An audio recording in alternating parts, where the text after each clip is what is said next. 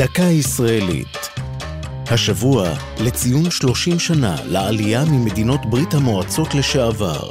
והפעם, תיאטרון גשר. תיאטרון גשר ביפו חייב את הקמתו לעלייה ההמונית מברית המועצות לשעבר. יסדו אותו בשנת 91 אומנים עולים שביקשו לשמר את המסורת ואת חדוות היצירה שלהם גם בארץ. בראשם עמד יבגני אריה, במאי בעל שם בברית המועצות, שהפך למנהל האומנותי. אליו הצטרף המנכ"ל סלאבה מלצב. ההפקה הראשונה מבית היוצר של גשר הייתה המחזה רוזנקרץ וגילדנשטרן מתים, שעלה חודשים ספורים לאחר הקמת התיאטרון. הוא הוצג בשפה הרוסית עם תרגום מקביל, אולם עד מהרה השתנתה המגמה.